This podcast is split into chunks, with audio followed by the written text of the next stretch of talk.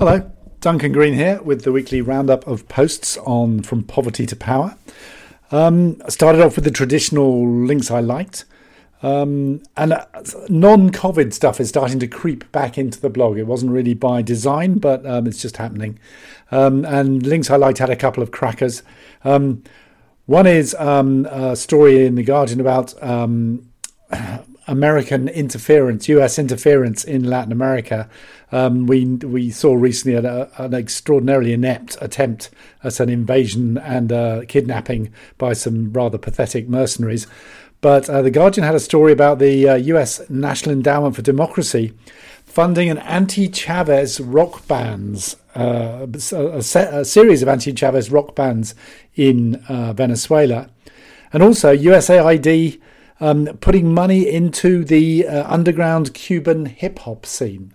And apart from obviously not achieving very much, I just wondered how did the project documents look? How was what were the indicators and the MEL system for funding underground hip hop? Quite fascinating. I think we should know more. While we're on the topic of USAID, um, a truly alarming, someone pointed out a truly alarming change of mission statement. So the USAID mission statement on its Twitter feed used to be USAID works to end extreme global poverty and enable resilient democratic societies to realize their potential. Not bad. I'm sure you could quibble with bits of that, but that's not a bad mission statement. You go on the USAID Twitter now, and I did because I didn't believe it uh, when I first read it, and it does indeed say USAID, we advance US national security and economic prosperity, demonstrate American generosity, and promote self reliance and resilience. How depressing is that? That just feeds into every conspiracy theory about um, aid being you know, a, nasty colonial plot, and they just basically said, "Yep, that's that's how it works." Great, good work, guys. Second post uh, this week was um, the next up in a new series of podcasts called Power in the Pandemic, which Maria Faciolince, my colleague on, on the blog, has, has been uh, running. And this one's on food, farming, and coronavirus in the Philippines. Uh, focus on Dwoy Ampilan from Mindanao, who's a farmer working with an organic farming cooperative and looking at how coronavirus and COVID 19 has affected their work. Um, I've read a couple of things about the COVID crackdown disrupting big modern supply chains, uh, those ones that are very extended over large distances, and, and, actually helping a relocalization of food production. So it'll be interesting to see if that's one of the longer term uh, impacts of the, of, of the crisis. Third, uh, the next piece, which I think was my favourite for the week, was uh, I reposted something by George Kibala Bauer, who's a Ghanaian Congolese writer, um, who sorry, he's a German Congolese writer, I beg your pardon, um, who uh, had a post on Africa Is a Country. If you don't know Africa Is a Country, check it out. It's a great blog and has some fantastic stuff. And uh, Kibala Bauer wrote something called Beyond the Western Gaze How Should We Talk About COVID and Africa? Um, and he argues that basically, if you're an African writer, you're caught between you know these kind of Western tropes about Africa as uh, terrible and going down the tubes, or Africa is fantastic and rising, sort of pessimism and euphoria. And reality, of course, is a much more complex mix of the two. So I'll read a couple of quotes from, from Kibala Bauer's piece, which I just thought was great. First quote Hopeless continent, Africa rising, Afro optimism or Afro pessimism. These binary meta narratives are ultimately two sides of the same coin and they're equally useless. It's like when people post pictures of skyscrapers in Nairobi in response to Westerners reducing African countries to slums. Like, yeah, I've engaged in these responses as well, but the slums still exist. And then, just as a sort of throwaway paragraph, he delivered this extraordinary kicking to the United Kingdom, which I just think is worth quoting. Rejoicing that African countries are outperforming countries like the United Kingdom in their COVID response is the definition of claiming easy victories grounded in low ambition. Almost every country's response looks favourable, favourable vis-à-vis the UK. Why should a nation in rapid decline, dealing with a toxic combination of regional inequality, empire nostalgia, media polarisation, and nepotism, be a standard for African countries? Wow. So that's what the African gaze looks like uh, when it comes a bit closer to home, and I found that really, really interesting and beautifully written. Absolutely, just just read it for the writing alone; it's just fantastic. We continue the decolonization theme the next day with a piece by Carmen Leon Himmelstine and Melanie Pine from the Overseas Development Institute here in London. And their piece was How can coronavirus, COVID 19, be the catalyst to decolonize development research?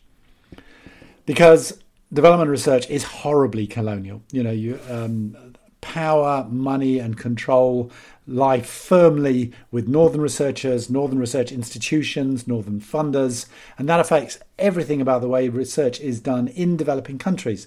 It affects the topics, it affects the design, the way the research is carried out, the, way, the way the research is disseminated, who gets access to the data once the research is published. So, uh, Himmelstine and uh, Pine say you, that yeah, there's an enormous amount needs to change, but they come up with a very good list of some of the things so, researchers in the North have to reflect constantly on their positionality and privilege and rethink the kind of research relationships they build with partners in, in universities, researchers, think tanks in the Global South. And they have to enable the researchers from the Global South to set the agenda. To rethink this whole awful concept of capacity building, which is based, which is in, in research terms is often reduced to northern researchers giving workshops on um, you know, particular techniques, particular uh, methodologies to southern researchers who are supposed to be deeply grateful for this, when actually northern researchers are having their capacity built all the time by the southern researchers who are usually called research assistants or data collectors, um, who are actually introducing them to the reality of politics, the anthropology, the life, the power struggles, the reality of life in the countries where they're um, uh, where they're researching. So, who is building whose capacity? That needs to change. Communications need to change. So, making communications more relevant and useful in the countries rather than just have a sort of extractive approach and then communicating to your peers in the north. And finally, making the data sets, the raw material, available to local users, whether they're researchers or leaders, and taking your logo off it so people can actually use it. Really nice piece uh, by uh, Carmen Leon Himmelstine and Melanie Pine there. And finally, we had Thinking and Working Politically with Technology uh, by two people at the Asia Foundation, which I think is a really interesting organisation. And this was Gopa Thampi and Nicola Nixon sent this in. Um, and their basic question is why is this data revolution not leading to a real revolution? Why? What is holding the, the transformative potential of the data revolution back in terms of its impact on society, real life. And they think one reason is that it is not thinking and working politically, that the data the, the, the, data for development work is not is ignoring local political dynamics. And they, they say that in order to understand those political dynamics, you have to be somewhere for a long time. So they base their article on uh, the Asia Foundation's work in Sri Lanka, where for the last 15 years it's been working on local govern- governance programs with local government officials, with local government um, elected uh, elected leaders, mayors, all sorts, and uh, they've they've been learning painfully, learning by failing, learning by doing, um, what works and what doesn't, and how you adapt your data intervention to local political context. And they have three key reflections, which I thought were really interesting. One was prepare for delayed resistance delayed resistance. Really nice concepts, new to me. Um, because what happens is you come and you say, Look, I've got all these great new toys. I've got these new tablets. Do you want to take the tablets? And of course, local officials say, Yes, great. We like new, you know, we can brag about how we brought in all this new kit and it'll make us look good with the voters or with our bosses. All fine. But then when the new tech arrives, actually it starts to get a bit uncomfortable because it starts shining lights on where the money's going, where the power is going, where the money is disappearing. And suddenly you get a delayed, oh, hold on a minute, actually, we don't like this anymore. And you get a delayed resistance to introducing the technology, which I uh, fascinating. Understanding the micro institutional politics, and in particular, if you introduce something like technology, new technology, the people who are going to grab it and use it and make the most of it are young people. Right? They're the people who are going to be tech savvy, digital natives. They're going to grab this stuff and use it. But in the pecking order, they're usually at the bottom.